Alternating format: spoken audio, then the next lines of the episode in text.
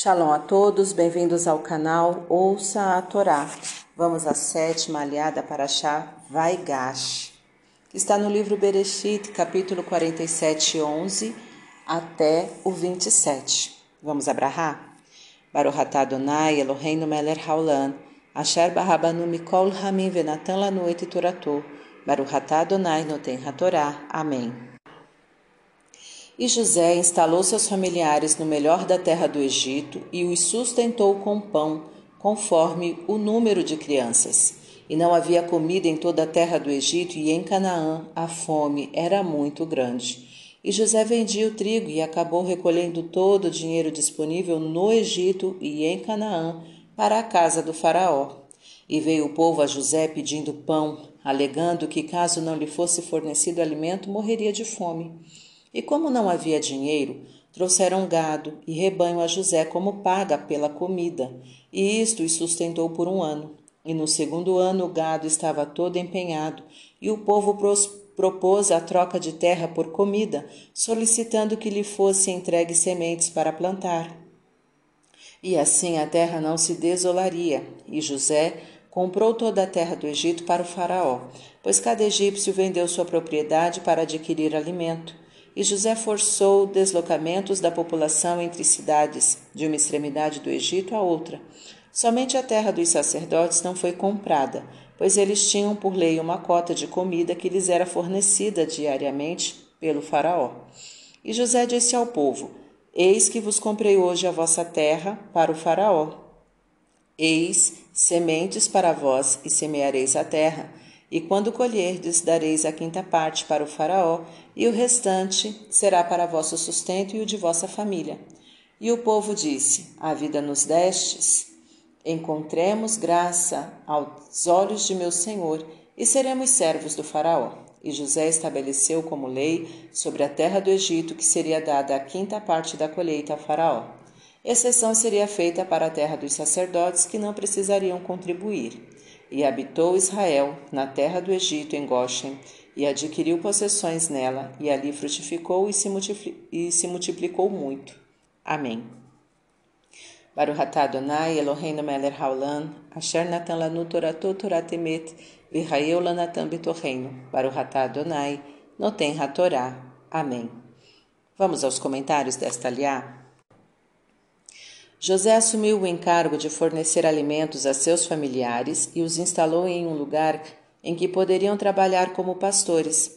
Sempre que possível, deve-se proporcionar a subsistência dos necessitados, de preferência acompanhada com condições para que eles possam obter seu próprio sustento. As crianças são as criaturas mais sensíveis, não podendo resistir à falta daquilo que lhes é importante por muito tempo devemos dar prioridade às crianças quando da distribuição de recursos. José foi nomeado superintendente do Egito pelo Faraó, com a missão específica de estocar alimentos para enfrentar os anos de estiagem. Essa função foi desempenhada com afinco e lealdade. Devemos fazer jus à confiança que depositam em nós, executando as atividades sob nossa responsabilidade da melhor maneira possível. O gado e o rebanho também representam alimento Trocá-los totalmente por trigo e demais cereais demonstra que eles são alimentos mais importantes que a carne e o leite. Os alimentos constituídos de vegetais são mais adequados ao organismo do que os alimentos provenientes de animais. Apesar de não mais possuírem as terras e apesar da terra não estar fornecendo alimento, o povo queria sementes para plantar com a esperança de que um dia elas brotariam. Apesar das dificuldades, temos que manter esperanças de melhoras confiando em Deus.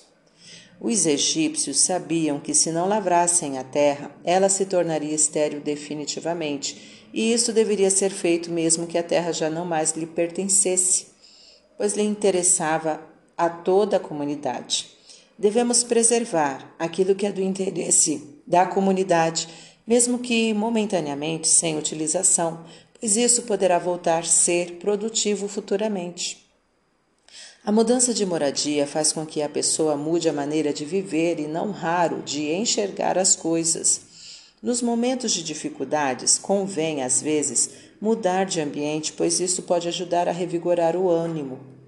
Os sacerdotes deveriam se dedicar aos assuntos espirituais, não se preocupando com os materiais, tais como obter alimento. Para tanto, lhes era fornecido tudo o que necessitavam.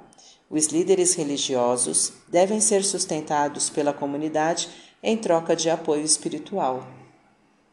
José distribuiu sementes gratuitamente e assinalou que, em troca desta doação, e pelo fato de estarem utilizando terras do Faraó, este ficaria com 20% da colheita. É justo o governo cobrar pelos resultados obtidos através de investimentos na população. Deve, porém, restringir os recolhimentos a, no máximo, 20%. O povo retribuiu a José com gratidão colocando-se à disposição do Faraó para tudo que fosse pedido. Quando o governante é bom, honesto e justo, os súditos colaboram. Quando José viu a boa aceitação de seus atos administrativos, transformou-os em leis. As leis devem ser estabelecidas com a aceitação do povo. Para refletir, Proporcione sustento aos necessitados e, de preferência, forneça meios para que eles possam se sustentar sozinhos. Na distribuição de recursos, as crianças devem ser atendidas primeiro. Se você tiver que escolher o tipo de alimentação, opte pela constituída de vegetais em detrimento à de origem animal. Dê o melhor de si para executar as tarefas que são de sua responsabilidade pois assim estará correspondendo à confiança depositada em você pela comunidade. Mantenha em bom estado os bens da comunidade, mesmo que eles não estejam sendo usados, pois poderão ser úteis futuramente. Tenha fé em Deus, sempre mormente nos momentos de dificuldade, procurando manter as esperanças de dias melhores. Mude de ambiente para revigorar o ânimo, se preciso. E para exercitar, regue alguma árvore, planta que fica na calçada da rua de sua casa ou em um pequeno parque público ou em um parque público. Já experimentou fazer isso? Tente hoje. Comente abaixo. Tá gostando do conteúdo do canal? Então curta, comenta, compartilha. Se ainda não é inscrito, se inscreve, ativa o sininho e fica por dentro das novidades. Shalom a todos.